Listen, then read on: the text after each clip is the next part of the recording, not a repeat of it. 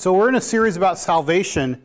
Um, I'm going to dive right in. I'm going to tell you tonight, might be a little bit difficult because we got to read a lot of scripture. Some of you have been asking on your cards, how do I know that I'm saved? Well, if you get bored reading scripture with me tonight, that's probably an indication something's wrong. How's that? I was just thinking of a good litmus test. So, if you think this is long and there's just too many scriptures, maybe you're not saved.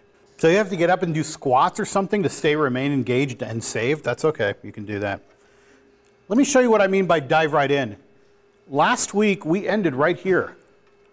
We ended looking at all the different components that go into salvation. And I caution that at least this ordering of salvation is what a Calvinist would put forward. We're going to be looking at other people's orders.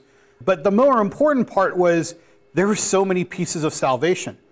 The question on the card that had haunted me all last week and the week before that was why does it have to be so complicated? I don't know how to say it other way than the scriptures seem to have so many facets to salvation, and we always understand maybe one or two of them. I was listening this week to different people kind of musing about salvation. Then I did some research, and I was just trying to think of like, could we simplify it? Here's what somebody said about how to make it simple. This is a website about how to be born again. It says Jesus came to make salvation as easy as he possibly could. And that's why the religionists crucified him. That's why they killed him, because the church system of the day said it couldn't be done without them, without all of their laws and traditions and religious rigmarole. But Jesus came and showed them that they didn't have to go to church on Sunday, or Saturday, or Friday, or any other day of the week. They didn't have to follow the church laws and rules and regulations or the Ten Commandments or all the rest. All they had to do was simply confess that they were sinners and needed salvation, ask Jesus to give it to them. Wow, I wish it could be that simple. Like there is a part of us that wants it to be a, just that simple. And I want to be very clear. Maybe it is that simple for one aspect of salvation. Maybe it's that simple for some of the things we're going to be talking about that lead to justification, that one part of salvation that we think of when we ask somebody, like, when were you saved? Like, if there's a moment in time of salvation, maybe it's there. This person goes on in this same thing and says, the whole idea is so simple and so childlike that Jesus said you have to become a little child to enter the kingdom of God because his spiritual kingdom is, is of love and joy and happiness here and now it's simple. That's why you have to be like a child. In our study of Matthew, we kind of debunked the idea of that's what Jesus meant by being like a child. Uh, I told you last week, salvation could be so simple if you just never read the scriptures. Then, if you just listened to the formula or read it off of a track, it would be very simple. And the difficulty is there are so many things that are complex and yet beautiful about salvation. This is one of those places where the complexity doesn't make us glaze over, it actually just helps us to see how beautiful God's plan of salvation is. So, why are we breaking it down into all these pieces? Why does anybody need to know this? Maybe you could even ask it just personally to you. Why do you need to know this? Like, who cares? Maybe we're just saved and that's okay, and I don't need to know all the different facets. And like many things, I would tell you it's the same reason that I always look at anything from a more complex perspective. One, uh, there are people that will ask you questions and maybe you'd like to answer them correctly, or at least when they bring a scripture that says, you know, I hear what you're saying, but what about this? You'll at least be able to fit it somewhere and explain how it all works together. Maybe. The other thing is, whenever we make simple formulations, they hold for a while. But then when the storm kind of comes or when the crisis comes and we're really looking at it, somehow it just all starts to fall apart. And we see that a lot. So whether you believe it or not, whether you believe it should be complicated or not, what I'm going to do tonight is actually focus in this area and next week. Morgan's going to take sanctification. So we're actually looking here. I'm going to try to do the things that come very close together regeneration, conversion, justification, and adoption. And in other words, you're going to see me use for conversion is faith. So, what I'm going to try to do tonight is just show you where do we even get the idea that there's that many facets of salvation? I mean, did we just want to invent a 12 sided die? Is that what we were trying to do? Like it would just be fun to have more facets? Or are these really found in Scripture? So that's all I'm going to do tonight is I'm going to show you a couple things about regeneration, about faith, about justification, about adoption. And feel free to push back on a couple of them or give me some of your insight or questions. Let's start with regeneration. What is it? Regeneration is really that part of salvation where God takes us from being spiritually dead and makes us spiritually alive. Now, I want to tell you that if you are in the Calvinist camp, this is something God does all by himself. He does it to us. He decides that we are spiritually dead, that we are called, and He's going to regenerate us just to allow us to have a spiritual life that we might be able to respond in faith. That without it, we couldn't do it. You're going to see when I end tonight that if you take a different perspective, this comes a little bit later in the order. But more importantly, let's just talk about what it is. God promised in the Old Testament in Ezekiel 36 that He was going to put a new spirit in us, that He was going to give us His spirit and that it would give us life. That's kind of the basis of regeneration, and see how it gets picked up in the New Testament. I'm going to read from Ephesians 2. As for you, you were dead in your transgressions and sins, in which you used to live when you followed the ways of the world and the ruler of the kingdom of the air, the spirit who's now at work in those who are disobedient. Like the rest, we were by nature deserving of wrath. But because of his great love for us, God, who is rich in mercy, made us alive with Christ, even when we were dead in transgressions. It is by grace you have been saved. What's regeneration? You're dead. And he makes you alive spiritually so that you can actually move to that next component of salvation. This is what we mean in Scripture when we read things that come from the birth analogy, like born again. You know, we hear those words so much that we think born again signifies a moment you made a decision. But actually, a more interesting way to understand it in a more correct way is to see it as you are born again. And this is why those words stumped Nicodemus when he first heard them. Here are just some examples. When Jesus was talking to Nicodemus, he says to him, Very truly, I tell you, no one can see the kingdom of God unless they are born again. Somebody could say, Look at those words carefully. You can't even see the kingdom. You can't have a chance to move forward in salvation until you are born again. Maybe to kind of shake the born again language out of our minds, until you're birthed again, until you're birthed anew. So you're dead. You need to be rebirthed spiritually just to even have a chance. In James 1:8, he chose to give us birth through the word of truth, that we might be a kind of first fruits of all that he created. In Colossians, when you were dead in your sins and in the uncircumcision of your flesh, God made you alive with Christ. Dead, alive. There's the contrast again. Jesus says in John 6 44, No one can come to me unless the Father who sent me draws them, and I will raise them up on the last day. The Calvinist perspective would say, you see, nobody can even come unless the Father draws them to this kind of regeneration. Yes? My only question is Is regeneration happening, or in order before faith, or is that the moment of faith? I mean, I see the drawing, obviously, the drawing would come before, so I that makes sense. I'm just wondering, it seems like the other ones, you could almost just push them together and say religion and faith are, are happening at the same time. So most people believe they're happening very close together or instantaneously. And by the way, if you were to take all four that I'm talking about today, somebody could say they could all happen in an instant. But they would still say that one happened slightly before the other. The big debate, as you'll see at the very end, is does faith happen first and then regeneration, or does regeneration happen and then faith? You might think, well, what does it matter? They're all happening instantaneously. But it matters because the person who comes from a Calvinist perspective is saying, God makes your heart alive. And if he doesn't do that, you have no chance to move forward. The Arminian view says, no, once you put your faith in Christ and you are in Christ, that is what regenerates you and moves you forward. Your first step is to become in Christ. Right? So they would cite Ephesians 1:13 very heavily that everything's about being in Christ. You're made alive when you're in Christ, right? And by the way, you go back to this, they might even cite that's why even in Ephesians 2, he made us alive with Christ, right? That's where you become alive when you're in Christ. And how do you get in Christ? By having faith in Christ. That would be their view. it's you might say again, I don't care about which order happens because I'm not concerned yet about did God call and elect all people. We're getting to that in a couple of weeks. More important part probably is just we don't even think of regeneration. Like we don't actually think of it as a step in anything. We think it's just about faith. And there's this part where our heart cannot even know God unless we become spiritually alive. The question is just which happens first. Soren.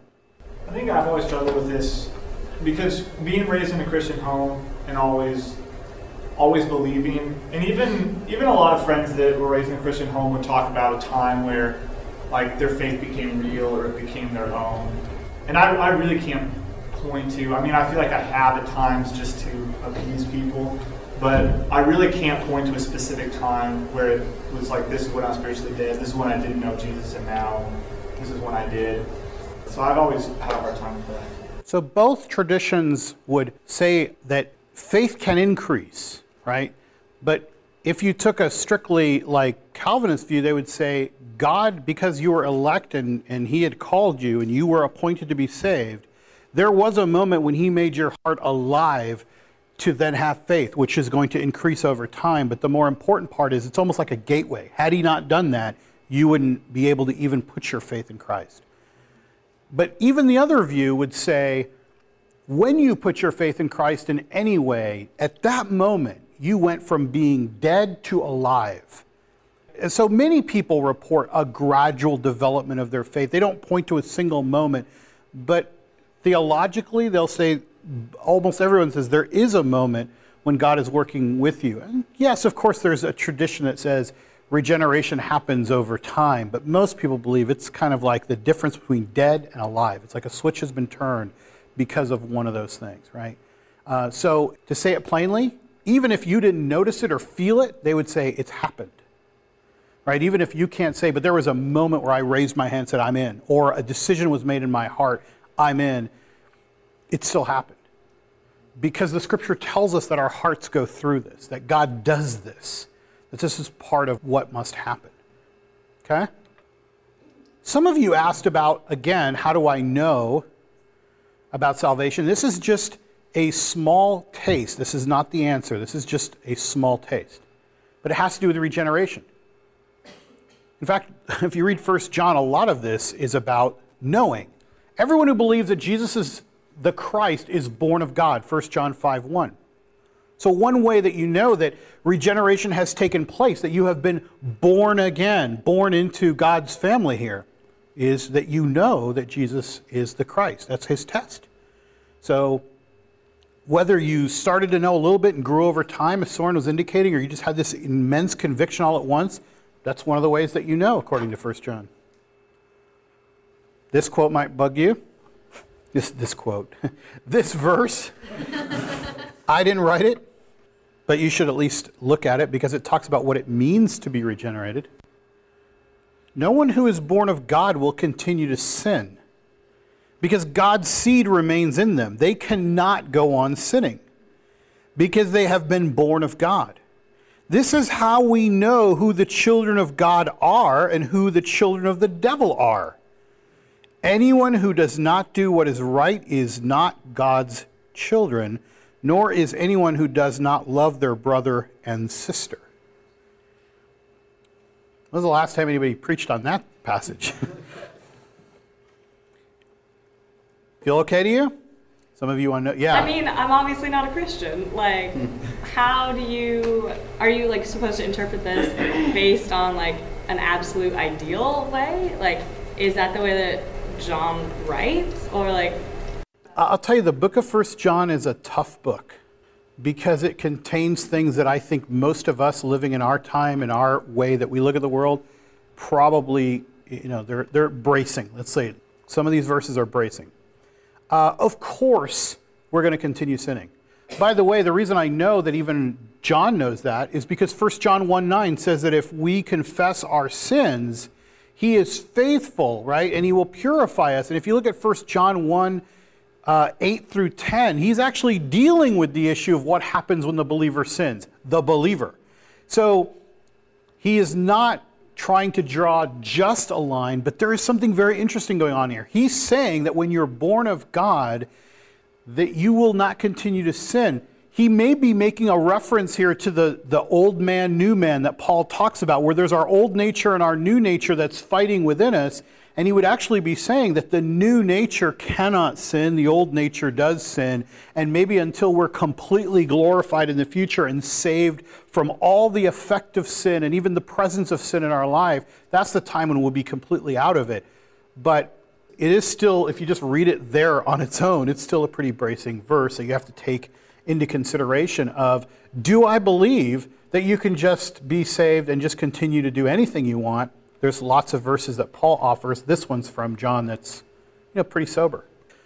This is very interesting, though, when he talks about God's seed remains in them. Uh, the Greek word there is sperma, right? This is literally about the making of a new person. That God and you somehow are creating a new you, the way it comes together. This is a very deep passage that we just don't have the time to spend and go into, but it is just something for some of you who say, like, what's some of the things that I would use to test how I'm doing? This is one of such passages that you might want to look at, but it's not meant to ever say you cannot sin and be a Christian. That's not the intention. It is saying, though, you are, you are deciding on which of those two things inside of you, the old person or the new creation. You know, the, old, the old is past, you know, the new is supposed to be. Um, we're tending to favor our sinful nature, and that has at least an impact according to John. In fact, this is love for God to keep his commands. And his commands are not burdensome, for everyone born of God overcomes the world.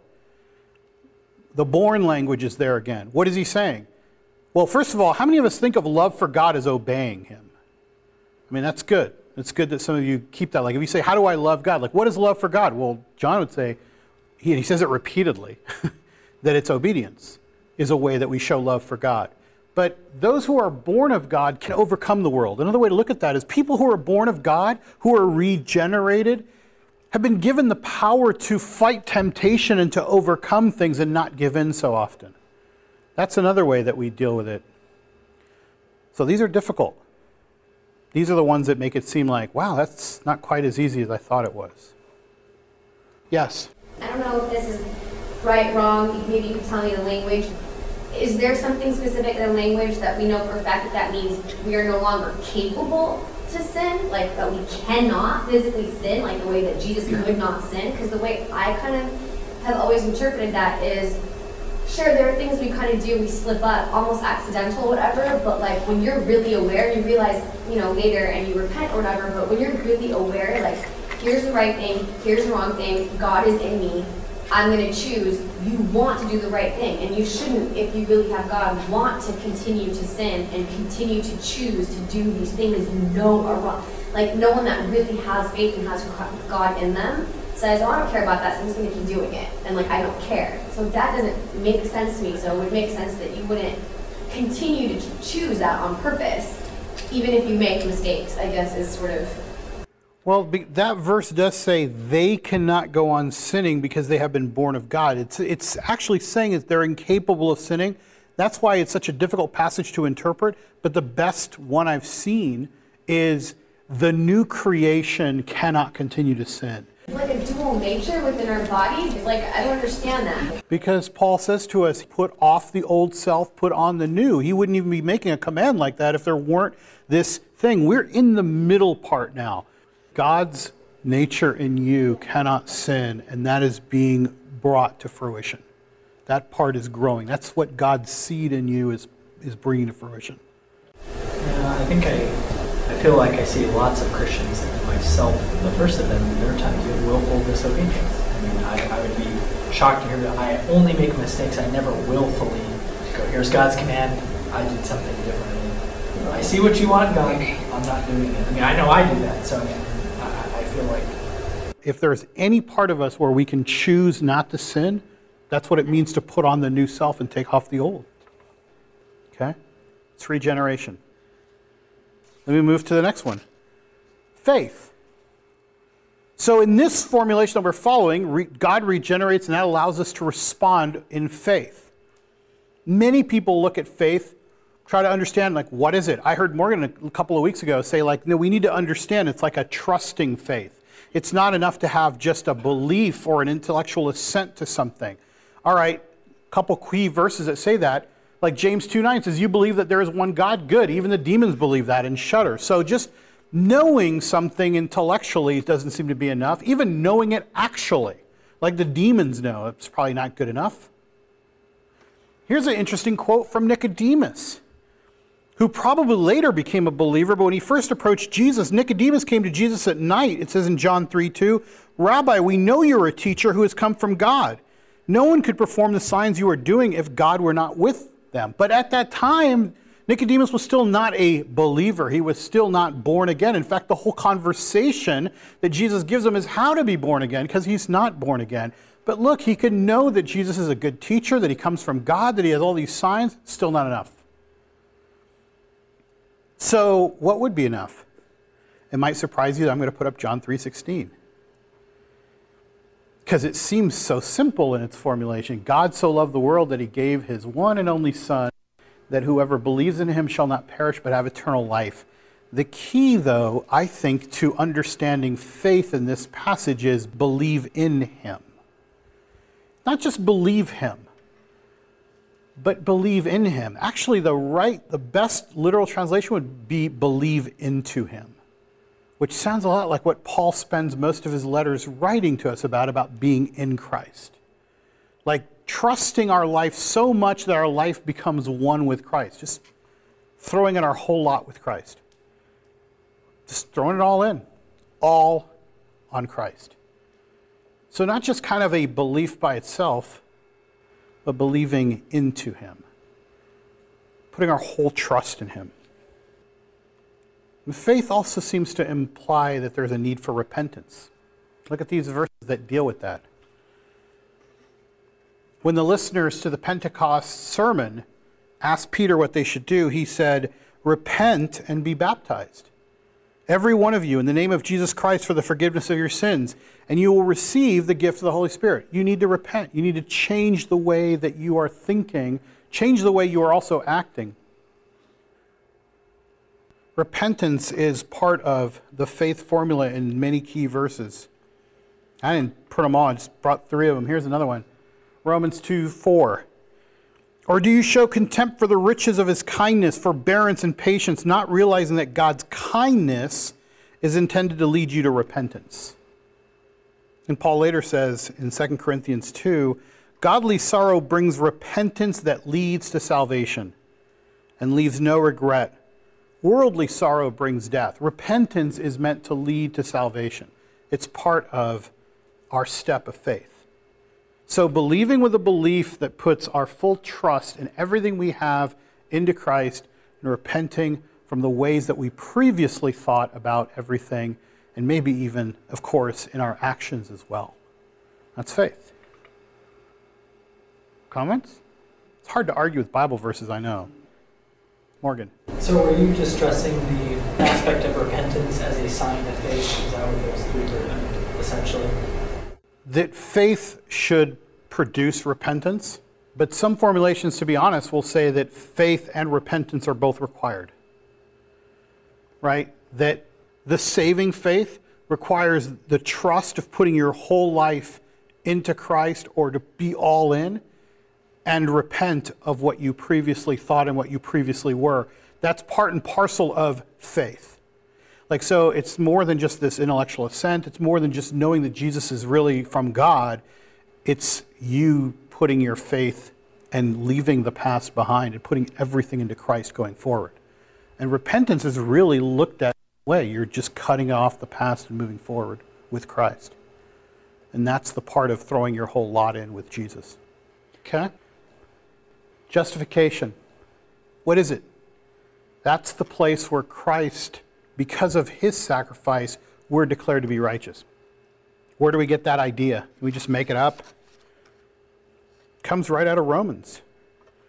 Who will bring any charge against those whom God has chosen? It is God who justifies.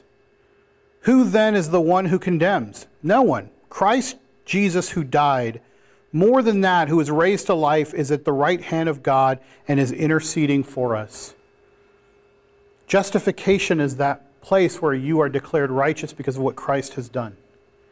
Because of Christ's work on the cross, because of his resurrection, because of his taking all the sin upon himself, because of him, it's imputed to you and you are declared righteous. Or you could look at Romans 5, verse 1. Therefore, since we have been justified through faith, we have peace with God through our Lord Jesus Christ, through whom we have gained access by faith into this grace in which we now stand. It's because we've been justified through faith that we have peace with God. We were enemies of God. Now we have peace with God. We've been made righteous in His sight. It's about your sins being forgiven, but it's more than that. It's about the idea that you're now declared to be righteous. And Romans 8 1. Therefore, there's no, no condemnation for those who are in Christ Jesus. One of the questions on the cards asked, What is the role of faith and works? And everybody, of course, knows that this is the issue that comes from James, right? So let's see if you guys can solve it with me. In James chapter 2, this is what James says What good is it, my brothers, if a man claims to have faith but has no deeds? Can such faith save him? Suppose a brother or sister is without clothes and daily food. If one of you says, Go, I wish you well, keep warm and well fed, but does nothing about his physical needs, what good is it? In the same way, faith by itself, if it's not accompanied by action, is dead. You foolish man, do you want evidence that faith without deeds is useless? Was not our ancestor Abraham considered righteous for what he did when he offered his son Isaac on the altar? You see that his faith and his actions were working together, and his faith was made complete by what he did. And the scripture was fulfilled that says, Abraham believed God, and it was credited to him as righteousness and he was called God's friend. You see that a person is justified by what he does and not by faith alone. As with the body, without the spirit is dead, so faith without deeds is dead. Anyone want to help me out with this one? Because we just finished reading that it's through faith. And this is the classic problem that everybody keeps going through. So, yes. I feel like when you have faith and you truly believe and, and God, you have a relation, an established relationship with God, then um, your deeds will automatically fall into place. It'll be something that happens. You'll, you'll, you'll start exhibiting the fruits of the Spirit. You'll start living a life that is more closely aligned with God, and and deeds won't be that hard. It won't. It, it's they go hand in hand. So you can't have one without the other. Okay, but Paul just said you're justified by faith alone, and if you look at this very last line almost the second to last line says, You see that a person is justified by what he does and not by faith alone. Yes. Um, I think uh, we talked about this in one of my classes, and I, I thought it was that um, when Paul is talking about it, he's referring to um, the Jewish Christians that were wanting to say that you had to follow all of these laws, but he's responding to that by saying you don't need to follow all of those laws. So, but here, um, writer of James, he's not, he's talking about something different. He's talking about how your faith and your works shouldn't be separated, but it's something different context. Okay. Sorry? It makes me think of just the common phrase when people say it's the thought that counts. And really what they mean by that is it's the thought behind the action that counts. Because if it's, I thought about giving you a gift, but I didn't do anything, like that doesn't count for anything. But if I give you a gift and it's not what you wanted, it's the thought that counts because it's the thought behind the action. I mean, the thought without the action is nothing. Okay, it's good. Abby? But what if like you're on the other side of it and it's like just the action or like just the deed? Does that ascribe you faith? Like because you're doing these deeds? And so like it's easy for us like being I guess like on the Christian side of it to be like, oh yeah, like our faith and then we'll go and do deeds. But like people that do deeds what does that say about their faith? Or like how can you interpret this that way? Yeah, James nowhere says deeds alone, but the question is just whether you need deeds in addition to faith to be justified. And he seems to say in this passage, at least it seems, and I put seems in quotes, that that's what he's saying. Did you have a comment? I was wondering if there was just a bit of a not not quite a language issue, but how each are conceptualizing faith. Because I think there could be an understanding of like faith. Faith is doing, or like the faithing as a verb kind of a thing. So you wouldn't talk about faith and deeds separate if they are one. Whereas if in James it's conceptualized a little different, you would differently you would talk about each component. Okay. Let me state it this way so that we bring these comments to, together. The reason this question came up on your cards and the reason people ask it all the time is because we'd like to say it this way Deeds are the evidence that you have faith. That sounds good, right?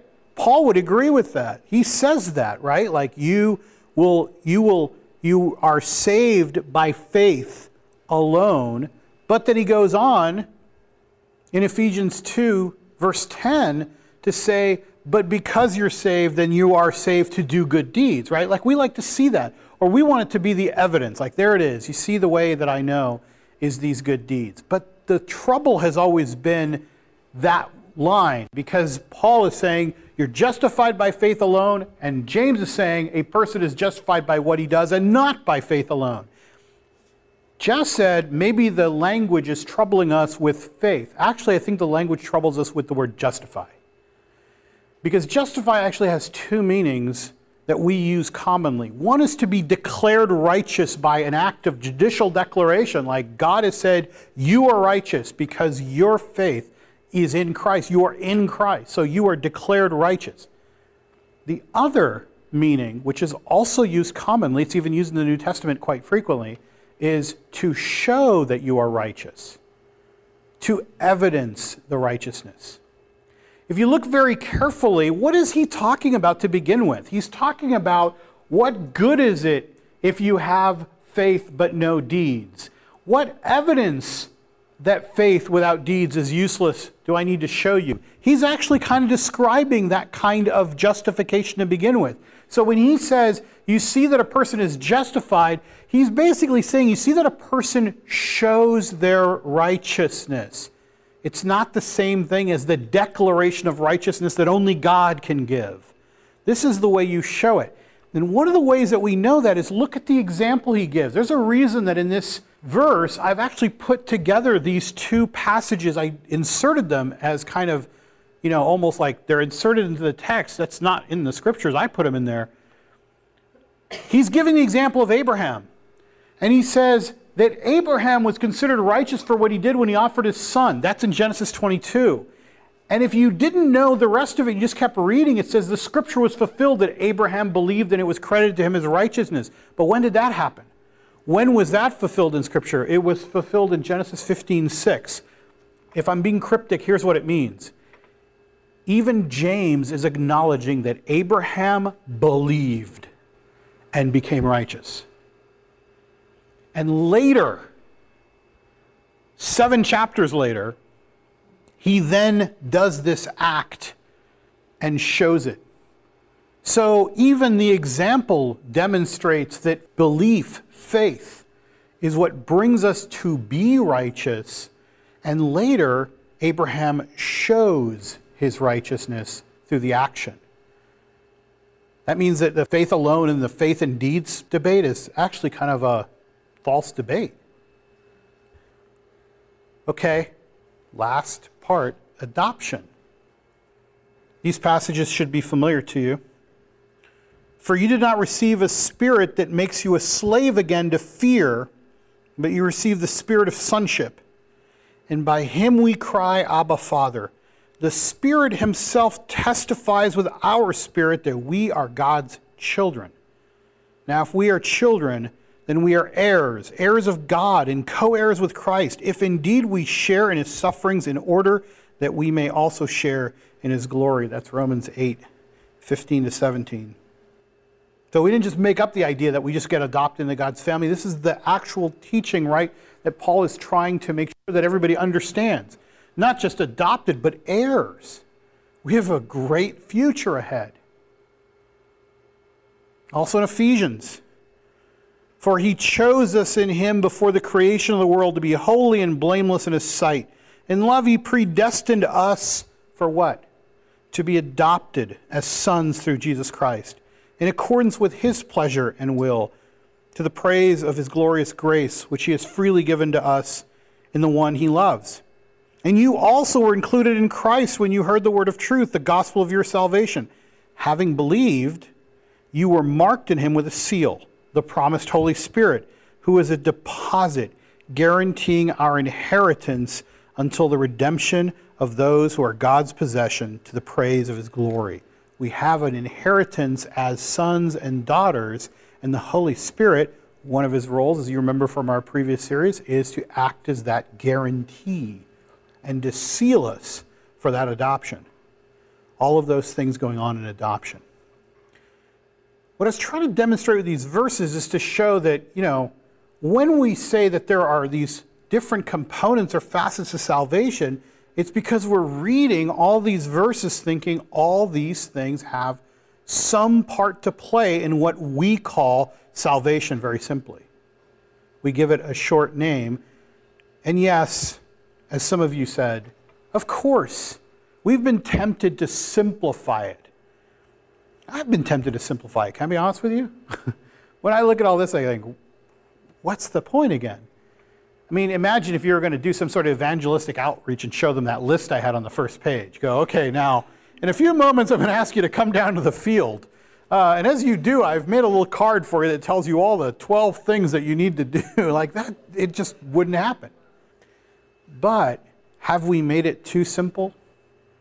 Like in our, in our honest and well intentioned efforts to try to bring as many people to Christ, did we take a few shortcuts and ignore a bunch of verses somewhere along the line to make it palatable? In the early church, if you look at the way that they made disciples and brought people into the church, it was an arduous process. It was not something simple. I don't know. I'm not saying that we have to always do it that way. But I do at least know why it is that so many of us are a little bit surprised when you see all the verses and how they start to stack up.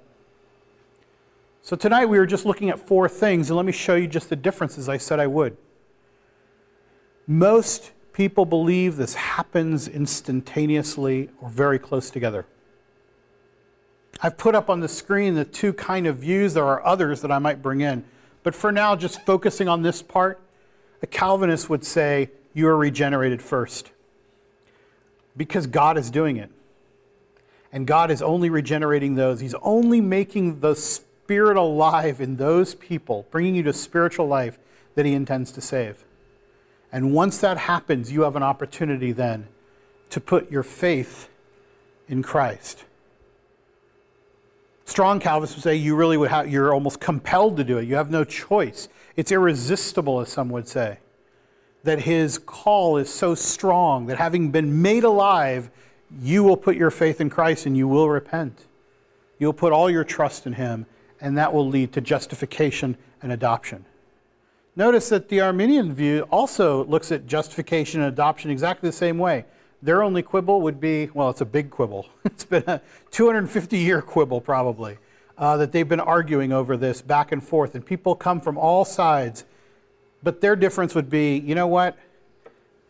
Christ's offer of salvation was made to everyone, to all people.